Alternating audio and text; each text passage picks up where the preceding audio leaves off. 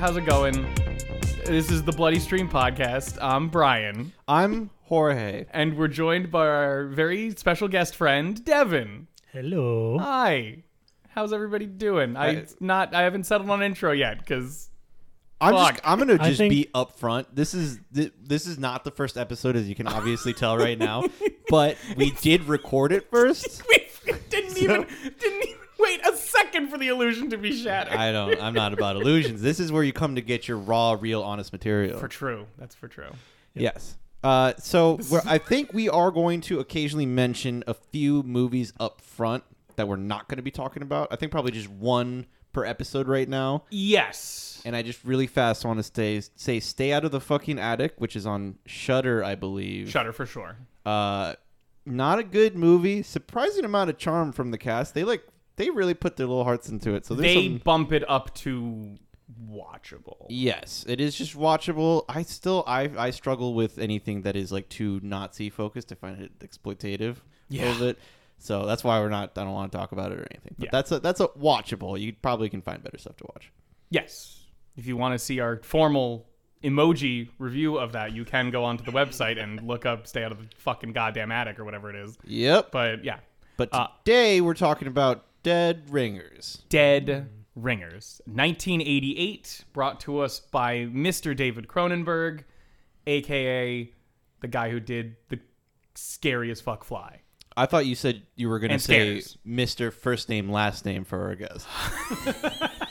I thought you were going to do the full name right after we talked about it. I'm not Taylor. I won't people. But uh, I can't do it. It's Devin- not in my system. you were the one who who wanted to do this this film. We watched it together before. Yes, I did. Yeah, I mean, we we had seen this once before. I liked it a lot the first time. I loved it the second time. Found it a little less uh, confusing. I think I wasn't paying all that much attention the first Oh, time. Yeah. that'll do it. Um, but yeah, I mean, Cronenberg is incredible. So of course I wanted to do this one. Yeah, I also fucking loved this one. First time I watched it, loved it. I was really afraid that it was going to be not be as good as I remembered. sure. Yeah. Um, but it just, I this, to me, this is like what horror films could be. This is like what I want my writing to be like. This is like, Yeah. it's not, it's not your standard like any kind of horror film. It is just the the plot of it is just absolutely ghastly from the beginning to the end. It's almost all just watching Jeremy Irons talk, and Yes. it's Yeah, and yet it's and so and, disturbing. And I would say if you are not a fan of Cronenberg, obviously stay away. But if you are a fan of Cronenberg, this is sort of him at his most like nuanced and mm-hmm. subtle Yeah. while still being absolutely horror. Yeah, it, it's a good one if like the body horror that he normally does bother you because it's like much Exactly. more limited in this one than Except it is for in a his other couple of films. moments. Except for a couple there, times where he there's- has to remind the audience that he's David Cronenberg, but it's like a legal. He's paying the tax, Exactly. the Cronenberg tax, There's to a- just get it in. There's a very specific and like unexpected scene where he just goes, "Hey, it's me, Cronenberg," and it's scary. It's Yeah, like he has, exactly, a, has yeah. a bunch of sliders and he like tried to keep the body horror one down and he just goes, "Oops." Oh, yeah, just tripped out, spilled a drink over it real quick, and it just went up from it. Um, yeah, this is I would call this prestige horror. Um, a lo- it's happening a lot more nowadays with like Ari Aster and Robert Eggers, the the VVitch and the Lighthouse. Mm-hmm. yeah, yeah, yeah. all that sort of stuff is like we have themes and character development in our horror film, and we're like, what the fuck? Oh my god, this is amazing. It was happening in the '80s. Don't worry about it. So Well, yeah, It was harder It's to find for sure. much harder to find. And it's it's the kind of film that mainstream uh, reviewers refer to as thrillers. Yeah. Yeah, it just went yeah, it's a psychological thriller, and you go, "I I was pretty scared." horrified actually. I most am of the still afraid thinking about it. Uh, yeah, it didn't do well when it came out because it was the budget was 13 million. The Oh box God. office was 14 I looked million. at that and I was so like, oh no. By the way, that's total. That's international included. It made eight million in the states and six internationally. That's so unfair. But the reviews of it are all all extremely positive. This is Yeah. one of those things where like I feel like if we had the amount of like hipster film watchers, Oh, yeah. which we are, you oh, know, thousand percent. Yeah, absolutely. Yes. this would Why do you think we're doing a podcast? Yeah, exactly. This would have done incredibly. So if you're if you're like Mm-hmm. a, a hereditary fan, this is uh, one Yeah. to go back and look at. and it's gonna it's Yeah. gonna get a second chance at life because they're rebooting it on Amazon Prime. I was as a looking at TV this. show I What? freaked out. on August 18th, 2020. Amazon Prime Video gave production is a straight to series order, and Rachel Weisz is set to star. yeah. On July 22nd, 2021, Michael Chernus joined the starring cast. and August 2nd, 2021, that is literally last month, Poppy Liu was cast in a main role. I don't know who that is. I was gonna say No I knew. Rachel Weisz in it, but that's fine. I'm sold already. Yes. That's good. Um, Obviously, I have no problem with it. It is hilarious to think they were like, you know what, female reboot. That's the We need a female gender re- swap reboot of this. Yeah. So so- if if you like to be, this is your absolute last chance to hop on the Dead Ringers train before everybody knows about it. If Mm. if it, uh, that show does well at all. So I mean, it's they're gonna give it a go marketing wise. I don't think they're gonna just fucking leave it in Yeah. the dirt. They're gonna do something with it, and then I I would Then that's probably it. I would probably rate this a Ghost Skull Alien. I'm 100 percent fine calling it Ghost Skull Alien. Absolutely. Oh Yeah. Um. So that's that's Which is a- our highest review. We probably Yes. explained this in the other episode, but that's our five star. uh, yeah, so I'd say definitely watch. Yeah. Make sure you go tell all of your friends so that they all know that you're the Dead Ringers friend in the group that knew about it before. It was cool. and if they are having second thoughts, just remind them that Jeremy Irons is Scar from The Lion King, Yes. in case any of them don't know. And there's a scene. Obviously, you know, but if they don't know, of course. There's a scene where he is drunk near the beginning, one of the brothers, and he literally, I swear to God, it's where they got the scar walk from. The way that he skulks around Oh his yeah, room. I know exactly what you're talking about. it's only four years apart. Yeah. Um, Oh. So, anyways, it's a definite watch, and now we're gonna enter our spoiler territory Yes. as we go Yeah, I in was a little say bit more this is detail. about- yeah. Yes. Put the shroud of spoilers down. Yes. Um, so the basic, the very basic plot is that uh, twin doctors, Beverly and Elliot Mantle, Gynecologist. gynecologist. Thank you. Our, gyneco- That's- our that's a big- gynecologist. big it's incredibly important to point that out. Um, basically, have a scheme or like the way they live their lives with women is Elliot introduces himself to the women and then has sex with them. And when he is bored slash tired of them, or is or is honestly intrigued by them on some level, he hands them over to Beverly without them letting the women know that it's a different person. Honestly, I think it's worse than that because I don't think it's when he's bored of them or like when it's a yeah. particularly good person that he likes. It just- I was gonna say good default. one. It just sounded icky. I was just Uh, gonna like I, when I was trying to describe it, I'm like I can't I say. it's literally he always wants his brother to go right after. they want to Well, double the experience. Yeah. The, yeah, one of the Shared like exactly one of the things that they really like the two of them talk about a lot both of them being jeremy irons um, is that neither of them has had an experience until the other one has also had that experience. so it doesn't feel like it's just that they do this with women. It's that they fundamentally view themselves kind of as the same person. They they can't do something without both of them having done it and knowing what it's like. Yeah, That is a theme. That, I love that it. 'cause- gets codified in the text pretty. yeah. Yeah. well, they it's very clear, but they never explicitly say that that's the way that they're thinking about Mm-hmm. it. But they do so many things that it is just like yes, they do have this complex where they think of themselves as the same person. yeah yes. and it like bugs them kind of, and they also love it. Yeah. Uh, yeah, it puts strain on certain aspects of them, but they it's a dependence. It isn't Yeah. a love or it's a version of love, I suppose, but it is really a dependence. Like Yes. they need it. What's they the, need each What's other. the name of the woman that they meet? The actress claire niveau Yes. Claire Niveau. Like part of the struggle is that when Bev wants to keep her for himself, as he says, uh, the, the uh, Elliot is literally like we're going into new territory here because they've Yeah. never ever kept anything. yeah That is a good that is a good clarification because it means it is routine. Like this is standard for them. It is not just whatever. It is like pretty much anybody they see. Yeah, Yeah. So basically, there's these two gynecological gynecologist brothers who Gynecological Uh, brothers is not. I don't like that. Gynecological brothers is.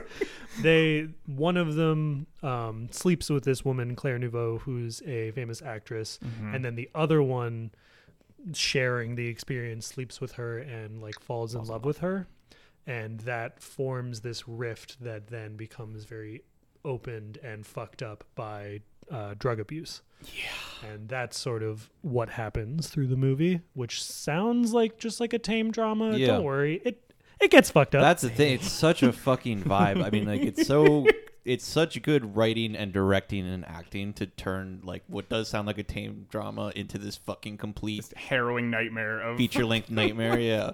Yeah. The, the they start the whole movie with them as children talking about how underwater things reproduce differently, and then they go ask a little girl to have sex with them. yeah. Uh, and it's very like innocuous for them, but like just the way that it's filmed, the way they're doing it, and the fact they go directly from that to them in college, and then for I don't know something about they set the tone right away, and it's just you get the whole time you're like, ew. Yeah, it's it's clearly right from the beginning. You're like, huh, these two kids view humans as an interesting thing to be examined. Like As an the, experiment. The reason Yeah. that they're gynecologists is because they find vaginas fascinating, maybe. Mm-hmm. Who knows? And that's why they're doing it. They don't really care. there it is it is interesting the i was noticing this i was just looking at the quotes of it and they have the nine year old which is the kids like brief discussion in there because there's only essentially one scene and then you kind of move on but beverly go like elliot's talking about the whole fish thing of fish have sex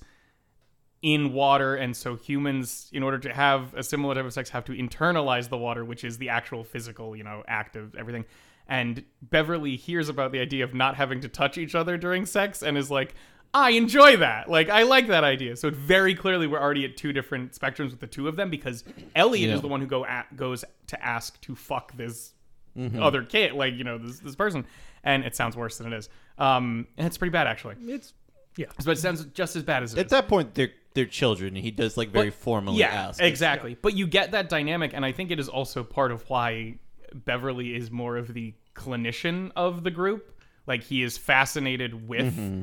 it as a scientific exercise. Like he is good at. He wants to look in and understand that internalized process, even though he's fascinated it. He's fascinating with it from an external point of view. Like he's the better, I guess, better gynecologist uh, in that he's more active with the, the practice. Like Elliot is the one who ends up running off and doing research and everything, whereas Elliot is the one who has sex more, is the one who initiates the sex and is initiating the seduction part of it. Um, Well, I found that from the start that they like do a very good job of establishing Yeah. these two characters and then muddying them. up. Yeah, well, they established the characters extremely well. Jeremy Irons fucking they do not put it in the script very often which one is talking. He just makes it so clear with his performance which one he is. Mm-hmm. And then when it's supposed to be not clear, when they are impersonating one another, he does an incredible job of just being like, "Yeah, you can't tell these two apart." Yeah, yeah they actually gave him two different dressing rooms with two sets of costumes for each of the characters. Um, he said the whole point of the story is you should sometimes be confused as to which is which. So he only used one of the rooms and he combined all their costume items together. Um, Just to make it, and when you look back at it, you are like they are wearing like a lot of clothes. That's what I was gonna say. There's one thing I started to notice was um, when it, Beverly ends up like we're talking about develops a drug problem and starts to get bad, and Elliot has to take care of him. And Elliot, one of the times, is walking around in this like collared shirt and a sweater, hmm. and I'm like, I've already seen what the fuck's. That was Beverly's outfit for like the first third of the movie. Yeah. Like- Well, that's that's the thing that they do so well. They set up Beverly, this like the sweeter brother, the one that the mm-hmm. actress falls in love with, the one who like kind of cares about his patients. They set him up to be like the sensitive one. yes. And then they set up Elliot as this sort of slick, almost slimy '90s mm-hmm. guy. You know, Mhm. He's so shades of 90s. yeah, shades of Norman Bateman. But Yeah. where it b- really makes this movie incredible is that you realize like Beverly on the inside is extremely slimy and Yeah. is mm-hmm. absolutely a user, and Elliot on the inside is completely in love with his brother. Exactly. Mm. They do a great job of like taking what seemed to be two disparate points and slowly introducing that they were actually close the whole like Yeah. they were really one point. I Yeah. mean, that's the argument.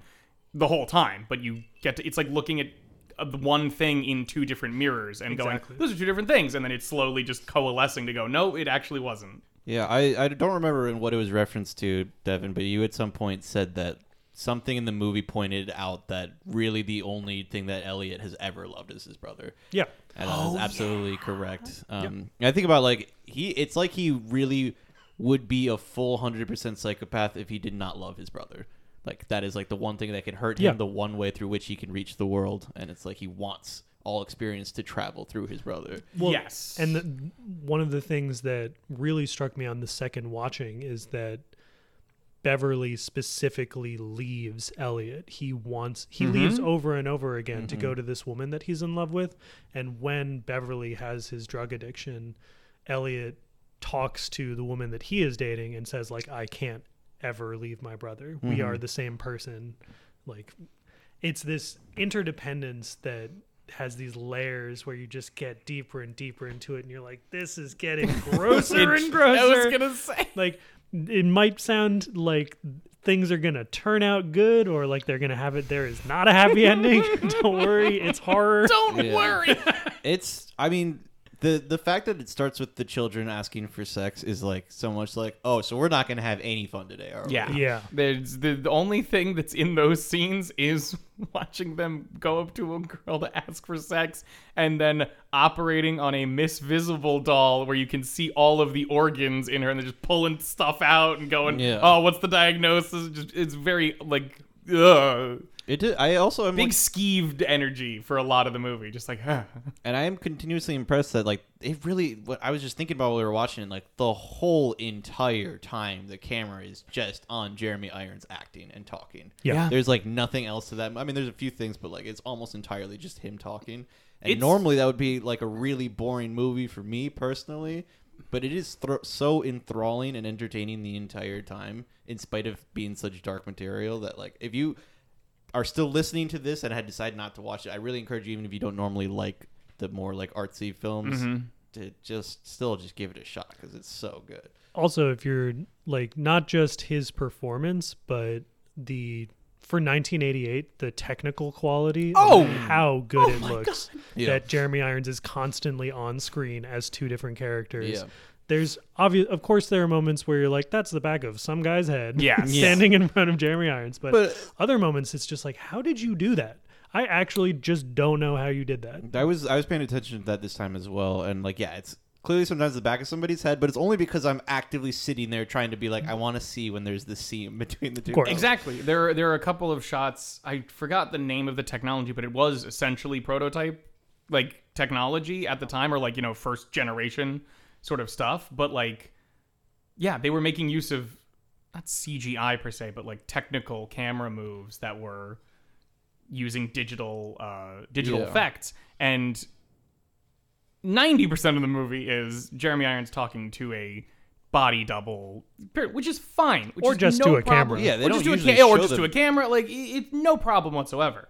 Or it's such a wide shot that it's like uh, clearly Jeremy, and then like a shroud is other. You know, like their face is covered by the the hospital one was great because you see Jeremy Irons in the hospital bed, and Elliot is over like hunched over him but we're we're meant to look at Beverly's face so it's just Elliot just a guy like Right. it's just a guy there's Yeah. no nothing about this that's like any camera trick whatsoever and there's like here you go um, but there are a couple of shots where they pan from Jeremy Irons to Jeremy Irons and then Yeah. back again and I was like There's those look slick as shit like they were there's one near the end. Uh, so after Bev gets the Oh. the drug addiction, um, and he gets uh, the drug addiction Elliot is trying to save him, and he kind of gives up on saving him through normal means, and he's like, "It's whatever goes into his blood goes into my blood. We need to get synchronized." To Yeah. these. So he starts taking a bunch of drugs to try to get down to his level to save him. So they're both in the apartment, like strung out, and it's the cameras like we keep seeing them through doorways as they're walking through their apartment. It is always like mm-hmm.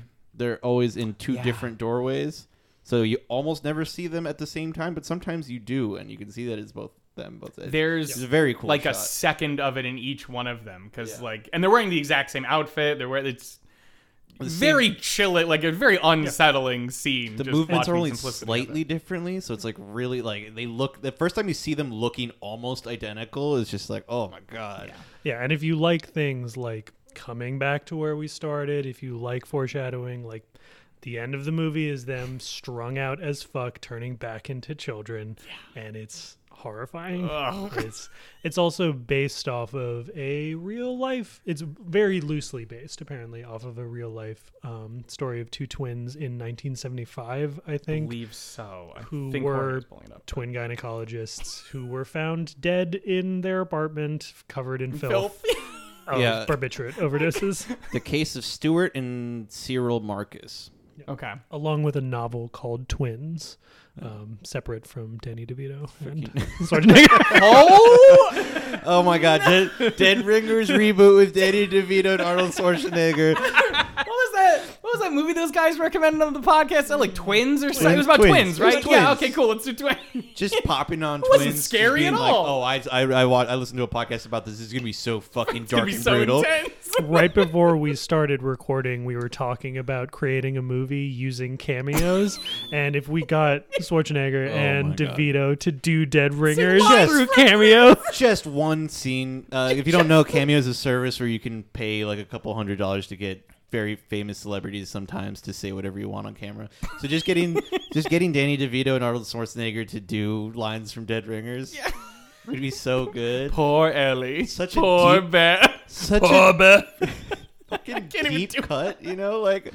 People would be like, "Look at what we did," and people are like, "What are you talking about? What is Dead Ring? Why do you keep saying Dead Ringers?" now so I can keep you separate. You Mimsy will call me Ali, and you Bev, you will call me Bev. There's a scene where Oh my Ellie God, yes. orders twin prostitutes and has one of them call them call him by his name, and the other one call him by his brother's His name. brother's name. So that I can tell you apart. so they can tell them apart. Apparently, uh, Very dark. That was the like the Their breakout debut role for was their those debut for for that those act twins. those two actresses. They were twins as well. they were shoot twins. they didn't also do the Jeremy Irons gimmick with Both times, those, that one scene of that lady. both times that I saw them, I thought at first that they were a very young Catherine Zeta-Jones. Jesus. And Uh, then the second, That would have been a hell of a debut.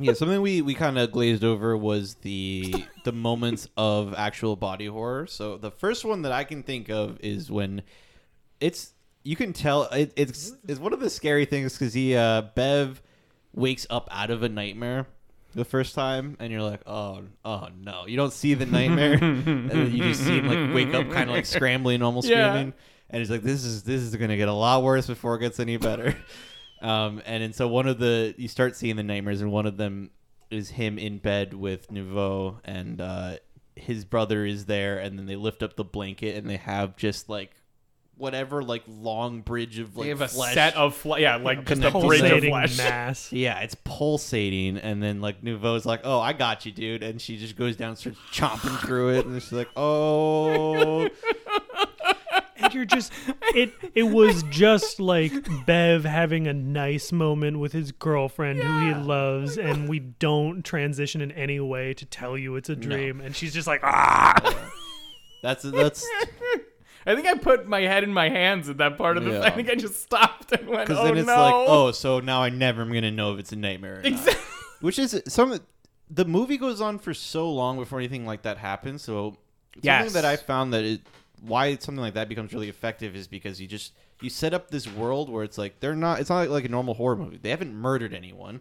They haven't done anything they can get sent to jail for. Mm-hmm. Nothing scary or horror is happening. So you have like general safety, a feeling of safety that everything is going to be okay until things start going bad. You know, so like Absolutely. It it's much more of the it's much more of the drama conceit of like this is an unsettling or uncomfortable premise which dramas deal with all the fucking time. You know, there's there's truly horrible things that happen in drama movies that we just are okay, you know, that we're like cool, this is in this category here. But the thing the thing about this movie is its ability to sit inside of its uncomfortable premises. Yes. The thing it sets up, it makes you wa- like you're not getting out of this. Yeah. You have to sit there and deal with it, even though it's not necessarily always explicitly terrible. There are some two there are two explicit horror moments like we're talking about. There's two moments where Cronenberg goes, "Hold on.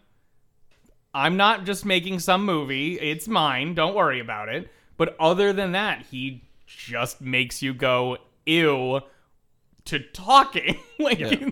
And and don't get me wrong, like the very last scene, which is the other one of these horror moments, it was like a I am grabbing a pillow and I'm my Yeah. eyes are as closed as they can be while I can still see everything. Like Yeah. it's not oh, scary either. It's just horrifying. Yes. Yeah, the because the ending, uh, like Devin said, when they are ba- they basically regress back to children because they're they're on so many drugs. Um, You can really tell when they he, man the scene where they he says happy birthday brother and he's like it's not our birthday and he's like it definitely is and it, this the look on his face is like oh my god this is getting really horrific very quickly.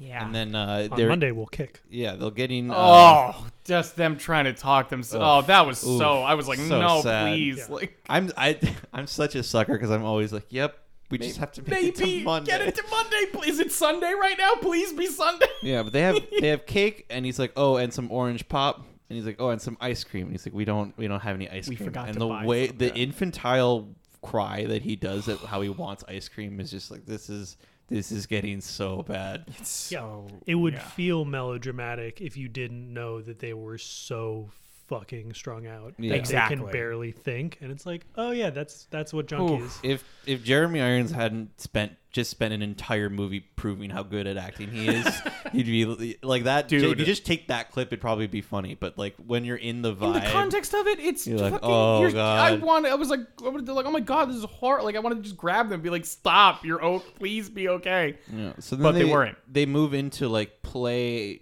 doing for play uh, the separation of the original Siamese twins, as they refer to them. Uh, I didn't look up if, that, if that's was a real story. No, yeah. Um, but it's just one of them like just cutting open. Uh, it's a Disemboweling, Beverly yeah. cutting open, disemboweling basically. Yeah, Elliot. Um, Because we see what. but when we he, get a brief shot of the result. yeah, he wakes up in the morning, uh, and he he's thinks it's a nightmare. And when he's like walking around, and it's it's in their office, so it's like both. He wakes up on one of the operating tables, basically, and the other his brother is there in the background. They don't like they show you completely that he's been like torn wide Yeah. open, and they But don't. it's kind of out of focus. Like it's, it's, like not, out of focus. You can't really see what's happening, but and they never show you exactly what's happening, which I thought was like really effective. Um, the way that he's like stumbling around the room, continuously calling out Elliot's name, and like only glances over there for a second, but doesn't change what he's doing when he clearly sees what's over there, Yeah. is so fucking haunting. And it's like to me, I know it like we talk about like the Cronenberg body horror shit being horror, but to me, like that is true horror, right? Yeah. Like that is like a real scene of horror, and it is not because he's been opened up. Is like it reminded me of uh, Hereditary when um he's uh spoiler alerts for hereditary probably uh let me see if I can do it without uh when the one of the main Now characters we got to do a is hereditary episode looking- before check this, out, and I got to check put this it in out. time wise. I think I'm I all can do fucked it. up. I think I can do it. When one of the main characters is looking in the rear view mirror of the car okay. Okay. yeah That's Uh, not bad. and only Very glances much. for a second, yep and then goes into one of the most impressive fucking. oh, my god! Oh oh my no. God. Yeah, yeah, We're yeah. gonna do a whole yeah. episode of that Yeah, yeah, yeah. We have to do it Uh, anyway. But yeah, that's what it reminded me of. I thought that was just like so good when they when you show when you really imp, like make me feel like oh this might actually be how somebody would react in one of the most horrific things that can happen to anyone. Yeah. Yeah. No there's there's a million billion movies with more gore and guts and violence Oh, and yeah. scary shit and like cosmic entities Yeah. in this one but if you want to see someone just slowly go into madness and then see the worst possible thing that could happen in their life then this is the movie for you Yeah. if that sounds fun The the thing I wanted to say about that scene was I like again just watching Jeremy Irons because there's nothing else to watch. It's just Jeremy Irons in this slow dolly over do, slow dolly shot like as he's leaving the room basically, and it's just taking his time. And the like you're talking about, he does these little glances, and it's I, I took it as this refusal to Yeah. comprehend what was. It was just nope. No, Ellie's Ellie's missing. Ellie's gone. Not in the mm-hmm. way that they actually are. I want them. They're still Ellie. Ellie, because he's just saying Ellie, and I was like, Yeah. Jeremy Irons. It's like a Here's all the award. Just take all the awards. Holy fucking shit! Like, It it, it it's a true. I mean, he truly truly cannot accept the like They, Yeah. I think they said it. I, to, in my mind, Elliot, in part, was making this happen because he wanted to set his brother free. Yeah, To that's some- the to thing some about level. the separ- he, he talks about let's It's the separate separation. the Siamese Yeah. twins because He's like- they feel yeah. My brother cannot be, can no longer be happy with me in my, with me in his life. I have ruined him psychologically completely. I need to let him go. And then Beverly is so completely unable to accept a reality Mm-hmm. without his brother that he, yeah, he truly, I feel like, does not see him in the chair. And then he puts on his clothes, manages to get out to the phone with his suitcase in hand with all of his stuff, Mm-hmm. calls Niveau, and then does not talk, puts the suitcase down, does not pick it back up, and walks back into the apartment to lay down on his brother and I presumably die right there. I think that's the implication. Um, one thing that we did forget to mention, if you are wanting some more Cronenberginess, is that uh, Beverly, as he is descending into Oh, madness, uh, decides to have his own special surgical tools made, which he gets a, a metal artist Yes, to a manufacture for him. Who's an actual artist? Really? They, Interesting. he was in he was in scanners and this and like maybe a couple other things, but like he was also a Toronto perform like actual artist. okay, I thought he was what in a scanners. fucking get. yeah. Being an artist and be have Cron- David Cronenberg, Cronenberg went, like, "Your shit's awesome." yeah. but um, Bev creates this series of very Cronenbergian, horrifying surgical tools, which the artist displays as uh, gynecological tools for operating on mutant women. Yeah. because it's So- literally what Bev says to Bev starts Exactly. referring to them as mutants, like, and it's because Claire Niveau. What's the what? I know do they call the her? second word is trifurcate. I don't remember Yeah. what the specific organ is. He's saying that she has a trifurcated um, cervix. So Thank you. instead of That's having one f- cervix, she has three. Yeah, the whole reproductive system down there. She has like three of them. yeah. Uh, I think I looked this up last time we watched Uh-huh. it, so don't quote me on Yeah. it. But I believe that people can have bifurcated cervixes. Right. No one has a trifurcated Yeah, one. they probably had to do one more. yeah, That's- I Cronenberg gonna said say, one more. He Yeah. he definitely he always pushes that to that yeah, They're like outside of reality. Cronenberg, especially in this movie, and I think he does it to great effect in like The Fly and his other films, but like here, especially with his camera work, he does an incredible job of making you stay in reality even while unreality is happening in Yeah. it.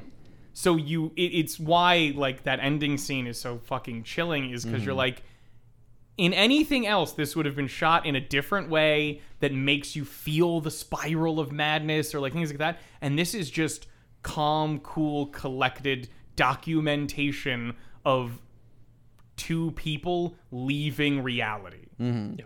Into each other. Yeah. Well, I would I would even say that that's different from like Videodrome or Yeah. Scanners because Sure. Yeah. I think Scanners and Videodrome definitely try a lot harder to separate us from. you're there with them. Video, their- I was saying, in their Videodrome Exactly. especially wants you to go in. Like, Yeah. it's pushing you into it as well. Whereas this is more like, oh my god. This one, you're you're still watching from the real world. Yes. and they he- they leave you. s- they- They're just within grasp. It's almost like they are salvageable, and it's it's how close it is to reality, how close this is to something that could happen. Yeah. um, that is like what makes it so haunting because you have like perspective, right? It's not just this this grindhouse film where everything means nothing anymore. Yeah, like. And if you're think of this as a grindhouse. It'd be so odd. It would- anyway. No, but I mean, if you're into like l- Cronenberg's later, like more dramatic stuff, this is like. Mm-hmm. I have I. I'm a Cronenberg fan. I'm not a Same. Cronenberg expert mm-hmm. by any means, but this is a great example of like he has this incredible skill with drama, but also he loves body horror. And if you mm-hmm. want those put together perfectly, this one really takes it. yeah. Uh, going back to the tools, I love them because Yes. they, there's they mostly don't show any of them except for the finger, Scary one, finger. the Yeah. scary finger Just for one, scary finger. and that one's like all over the cover. They constantly are closing up on it. They're like, yes, dude, scare dead ringer, scary finger. I'm like, is that a tattoo that I need? it's literally just like an articulated steel finger with a big, gross scalpel blade at the Yeah. end. like, Yep. And it's like, what is that for, man? That which can't. part of the. Uh, yeah, there's no way. Oh, but that the uh the reason he makes those is because Beverly starts imagining that all of the the clients because their their their um, shop specializes in making people fertile, again.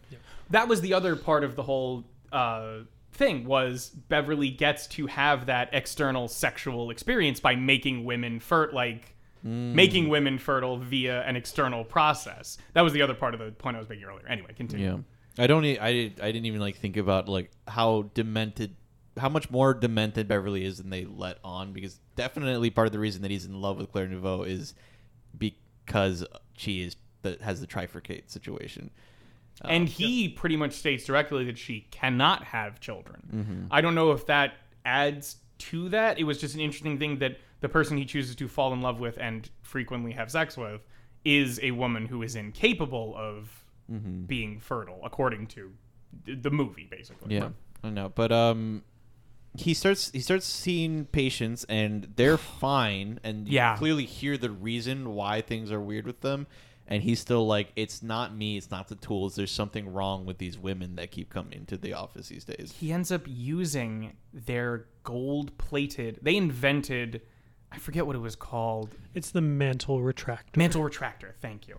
Um, The they, they- fucking doctor says it might be good for a corpse, but it'll never work on a living person. I'll tell you that then a much. hard cut to award ceremony for this new invention in gynecology. But it's still it it leaves it as like a kind of nasty tool because you're still kind of like with that doctor is like, is this Whoa. actually bad for people? Did they Yeah. just Yeah. invent To- something ex like hyper clinical? and one of the reasons we know that is because that i he uses the gold plated awarded one to them on a patient, and she is like, "Ow! What the fuck are you doing?" And he's like, "It's not the instruments, it's her." And that's There's he even wrong. like when they first received the award, he specifically points out that it's built incorrectly. So even if it The one that they have, yeah, yeah the gold plated one, and it's not even a tool for using during like gynecological gynecological examinations. It's Yeah. for surgery. Obstetrics, maybe? It's something like that, yeah. I don't know. don't, don't don't get don't ask me. Yeah. Don't let my cousin listen to this. She is an OBGYN. Oh my god, dude. Getting an OBGYN to talk about dead ringers would be so good. she is a 40 year old Indian mom. I don't know if she's the person for this. Sometimes, I- dude. Sometimes. Um, it'd be fascinating to watch dead ringers with with. Yeah. Yeah. We uh the only other thing I'll uh, briefly mention because I just don't want to get into deep waters of things I don't want to talk about. Um, we, we- no women ended up watching this with us. This movie, the twins have a very So confusing relationship. Shannon with, with- Shannon had watched this with us last time. Okay. And they were like, "I'm not watching this again." They- they- Yeah. Okay. No, don't don't get It's- it twisted. It's not confusing. fucked It's, up, yeah. disgusting. It's- yeah, It's- exactly. It's, It's- vile. it's horrible. It's Because I mean, like when I think I was referencing, I suppose, the movie. The twins, nightmares to women. yeah, uh, no, it's fully. but rape. I don't know what the movie is. Like, I'm a little bit. Yeah. It's fully rape what they're doing. Yeah. A hundred yeah, percent. it's like that's what I'm 100%. saying. The twins, nightmares, absolutely That's why, horror like- show. Yes, They do such a good job of like peeling off what is happening layer by layer, and you're like, "Oh my god, Yeah. oh this is so gross." Um, multiple times shaking my head at revelations in the movie because there's all- a friend of Claire Niveau's who points out to her the situation. They're like, "Oh, they're twins," and I'm just like, "Stop." Oh no, this is gonna get so bad, and it's then they have a conference. Oh is yeah, she gonna find out? And Yeah. it's like it. She starts finding out so quick, and she makes both of them come to dinner at once, and you're like, "Oh my god!" And she's like openly saying it, and she's like, "Oh, this is so fucking terrible." Well, that's that's also sort of like the incredible thing about the movie is that these two brothers are disgusting, Yeah. but also you feel for them completely. Mhm. Like there's Yeah. never a moment where you're just Bev, like, at least. really, I feel, I I am much more, uh, I pity Ellie honestly more. I'd I'd pity. I for me, Bev wants to get out of the situation. Elliot wants it. He wants this That's what I was gonna. I, I think that you're. I, I lean towards that because even though those other, that other side or that other that Elliot part of Beverly like rears its head and does things and does arguably way worse things than Elliot in certain parts. Yeah.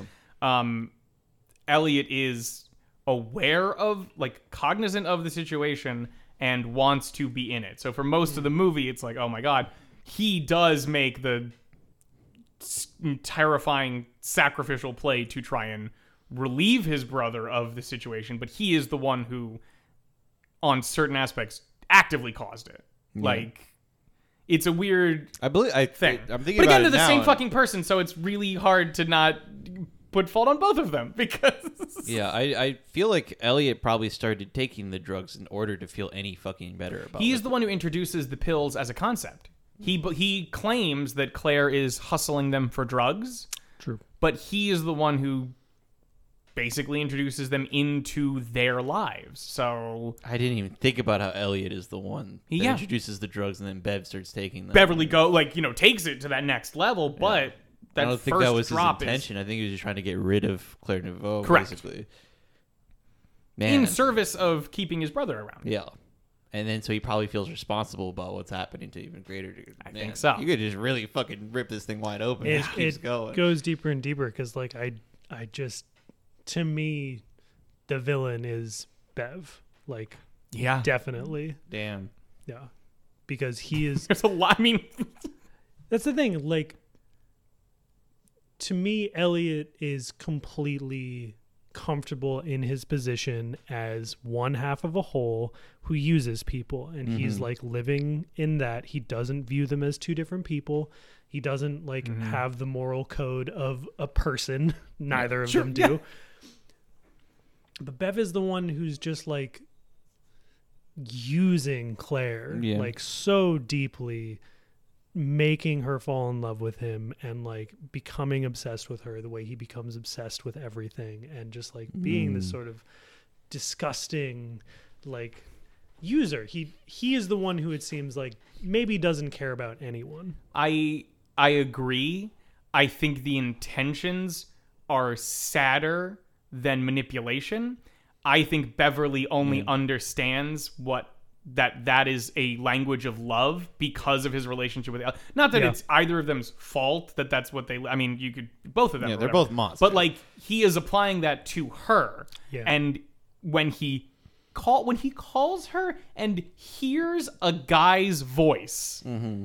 he immediately assumes that there is an affair happening and says horrible things to him. But El- and, and Ellie is comforting him by saying, "Fucking women suck," and are hor like you know it's very disparity. It's just, she's a showbiz girl. What did you expect, sort of thing. Yeah. And like, but that part of that when go, oh, he doesn't understand how to be a normal person. Like, Exactly. That's the whole struggle of that is he becomes his antagonist because his view of the world is incongruent with the world and he lashes out accordingly. Yeah. and just remember if you are are uh feeling sympathetic or empathetic Remember, with yeah. either of them just like maybe talk to a therapist about codependency yes. if, you, if you're oh, like oh this is romantic just maybe if you're checking any boxes here, please talk to somebody. Yeah, it's uh, I think El- uh, Beverly is definitely the antagonist to the brothers' narrative. yeah Like when Very much so. When you don't care about anybody else's morality and only their own, he's the one that's fucking up their whole lives.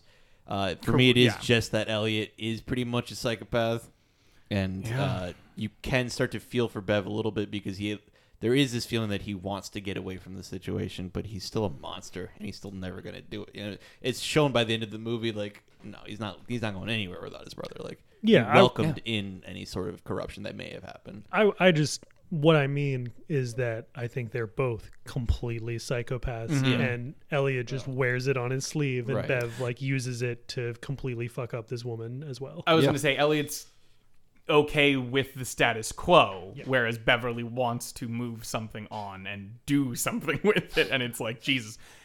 I did love Beverly has this is another example of like the purposeful the movie's simplistic way to purposely fuck with who is who and whether they're basically the same person. Beverly is drunk at an acceptance award ceremony for Elliot, and Beverly Oh my god. stumble presumably Beverly stumbles up to the podium and goes he's drunkenly and he go, basically goes that's Beverly and I'm Elliot And he's definitely but Beverly at he's that point. definitely, He's definitely Beverly. Beverly. and it's just like, oh, why Yeah. did you say that? It's like I don't- Literally, just what is going on? Oh. oh. I'm so confused. because he yeah like it was like I saw it I'm just like no way is that actually Ellie. I'm like, oh my god, Beverly is saying that that. Oh no. because it's unclear if he knows because he what he then goes on to describe what he's been doing which is Yeah. what bev's been doing so it's definitely him but it's just yeah. like no, he- yeah, he stops it. He stops Yeah. keeping it up the next sentence, but it's like, why would you? Why would you do that to us? I don't know what's going on. Yeah. Uh, it's I I know Cronenberg co-wrote this with I believe Norman Snider is the person. They do a great job of fucking pushing you into just going. I know you've created two fully developed characters, but wh- who is what and why is anything? Yeah. Yeah, I it. I really like that it doesn't directly tell you anything. The closest we get is Claire Niveau when she's at dinner with him, and I think like afterwards, like tries to psychoanalyze them a little Yeah. bit and tells them what's what. But I'm not even sure that she's like totally on the ball about it.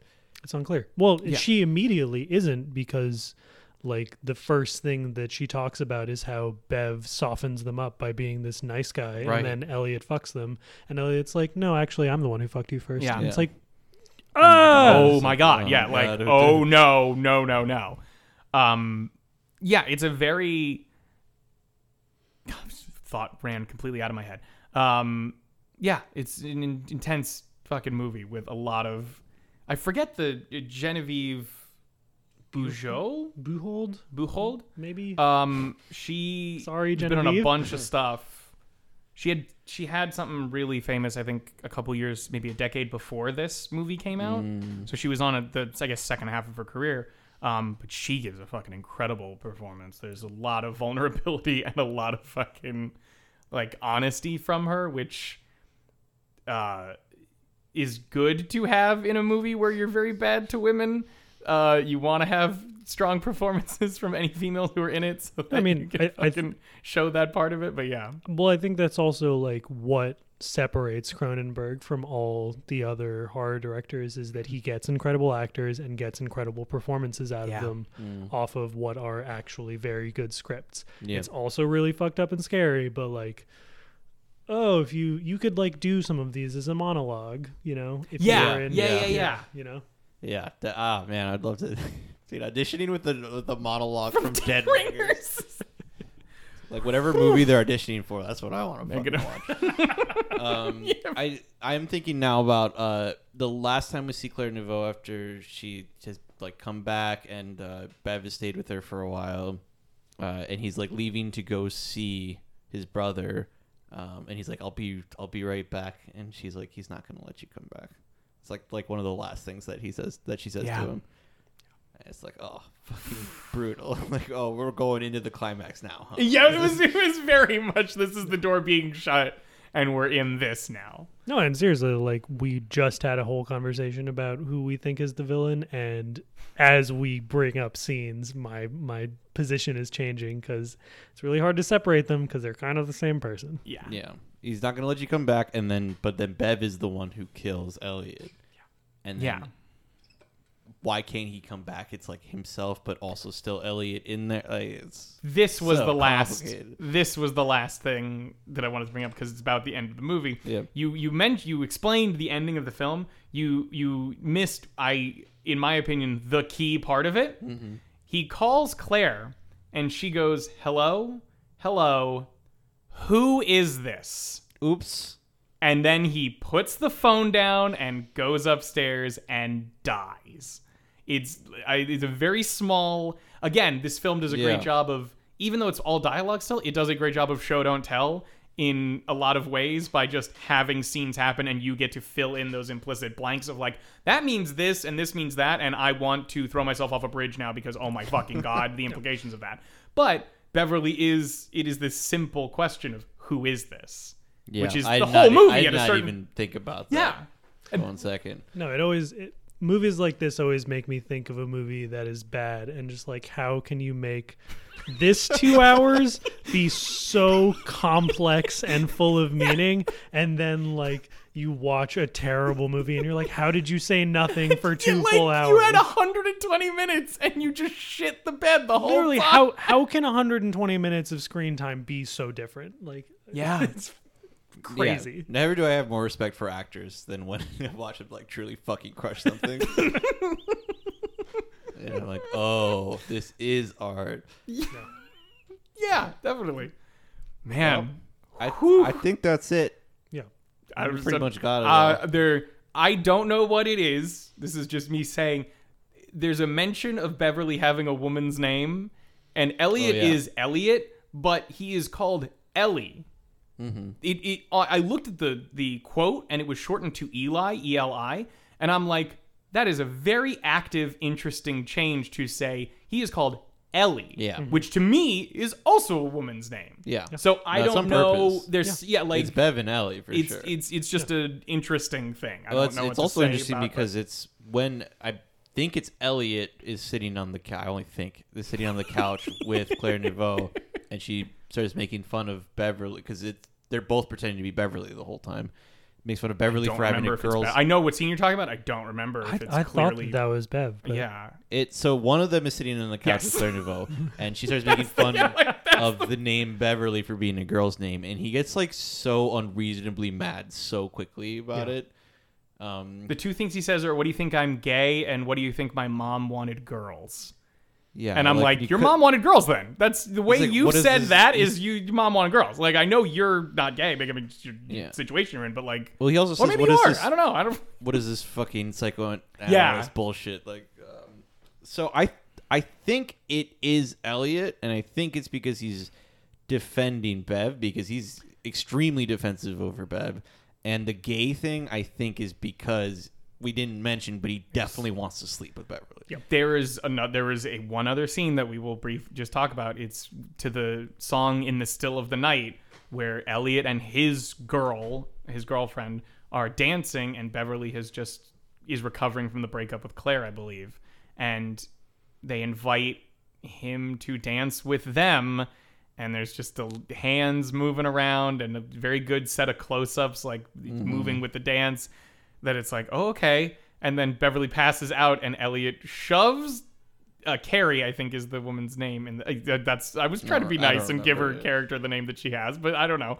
Um, sho- he says, "Don't touch her, don't touch him. He's my brother," and he gives him mouth to mouth Mm-hmm. to try and reflate his lungs and everything. And I'm just like, okay, that was the closest we're getting to Jeremy Irons having sex with himself on camera. That's and it's that not, was it. Okay, to be Yeah. clear it's non nonsensical no, yeah, it is mouth. is very yeah. he is clearly like He's trying to save his life. frantic about It- saving his life and nothing else I'm talking about the Yeah. of the second layer, the Yeah. metaphor part of Yes. it, not the yeah. But yes, Yeah, I there's don't know. I don't remember all of them, but there's a few things. There's like he really wants to sleep with his brother.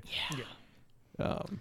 So, yeah, there's that. not for the. I'm not gonna say faint of heart, but like the faint of spirit. If you're in a bad place, don't watch this film. Like, just don't. Well, Oh, like- yeah. If, yeah, if you're if you're trying to get into Cronenberg, like start with an easier one, maybe.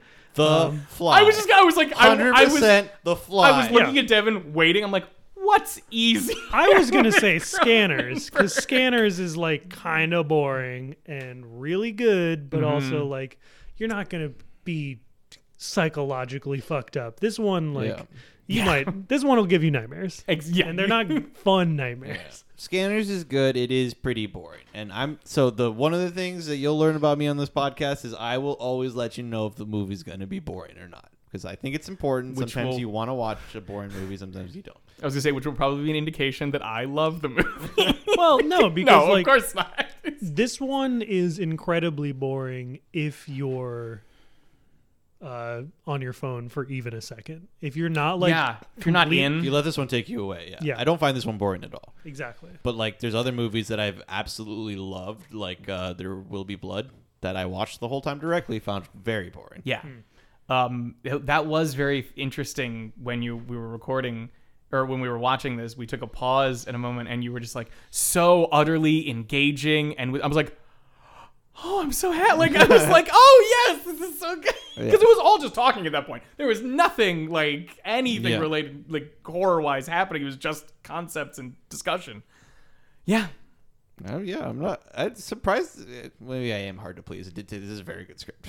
it got me very. Good. real high quality stuff. Yeah. Um, but yeah, check, I I would say The Fly is the one. I think The Fly is the most accessible film that uh, of the horror films that Cronenberg has. Because even And if you even if you're not you know having that much fun, you still just get to hang out with Jeff Goldblum, and Yeah. doesn't yeah, want to do that? Jeff Goldblum, lots Geena of body horror. The script is like very good, but not like you know, it's not a super Doesn't have artsy layer- film yeah, like, there's- anything. there's parts of it that are- He's but yeah. turning into a fly. No, you don't. You don't need to appreciate the nuance Correct. to enjoy the fly. Yeah. If you're not appreciating the nuance for this one, you're just gonna be like, "Why the fuck are these two brothers trying so hard Yes. to talk to each other?" yeah. If uh, if the, the second the fly comes on streaming, I'm doing that. Yeah, absolutely. yeah. Okay. Okay. Yep. Yeah. Um, I don't know how to fucking get out of this, but we'll figure it out. Want to thank Devin so much for bringing us this movie Hello. and for being on the episode with us. Hopefully, we'll be Um, on many more. Hopefully on a bunch more, so we can keep rattling off how fucking good some of these movies are. 'Cause Jesus he- Christ! the only also, one- Devin is not gonna bring us some stinker. He's gonna fucking bring The- us the only- some high quality monster. Just like, oh my god, my heart fell out of my chest. Every movie that Devin has brought to us so far has been on the service Kanopy, which is the one that you can get through. We're gonna we're gonna be talking about the service. This one is you can get on Amazon Prime if you have that, but we're gonna try not to push Amazon Prime. Uh, Mm-hmm. Kanopy we watched it through Hoopla. Hoopla! Hoopla and Kanopy are two services that you can get for free with use of a library card. And Now- most libraries you can sign up online for Yeah. e like Most of them you can sign up online. Most of them do one of these two things, or if they don't, you know, there's there's a few other ones I think. Yeah. uh, Yeah, We, so- we don't have all the names in front of us, so we're not. Yeah, But yes. We so we live in Richmond. The Richmond Public Library has Hoopla. Not but Hoopla. Devin still has it through wherever else he's lived, in Philadelphia. Kanopy. Yeah. Yeah. Um, Yeah. both of them it's like a limited number of rentals per month but how many like library worthy movies do you want to watch a month? Um, and they're they're great. They're completely free. Just like get a library card and go to the library. And we will probably be bringing you a lot of these like fucking golden gems that are like actual good artistic films. Getting traumatized isn't hard with a library card. the more you know Too bad it's not a visual medium, so we can't do the full. we would do that. We rainbow. would 100% put it up if we were able to. Um, but yes, thank you to Devin. Um, you can find us, because at this point we'll actually have done stuff on it, uh, on Twitter at Bloody Stream Pod. I believe that's what it is. Uh, if it's not, you'll hear a correction when this episode comes out, or you won't hear anything different because all have changed You're gonna have to already. edit it. I'm gonna You're the lose one my who said mind it. editing this. Um, yeah, you can find us there. We'll probably have an Instagram at some point as well, um, and I'll let you know that when we have it. But otherwise, thanks so much for listening. Um, You can uh, you can use the the site if you're always if you're looking for a for a movie to watch and see all of our ratings at the thebloodystream.com dot com. dot com. Um, browsing is what it's best for. If you search, you'll get more than horror films. Yeah, but we might end up making use of that on the pod. You might see some like non, technically non horror films like once a month or something like that. But we'll figure that out, and you'll find out later. Um, but for now, keep enjoying October, and we will see you same bloody time, same bloody channel.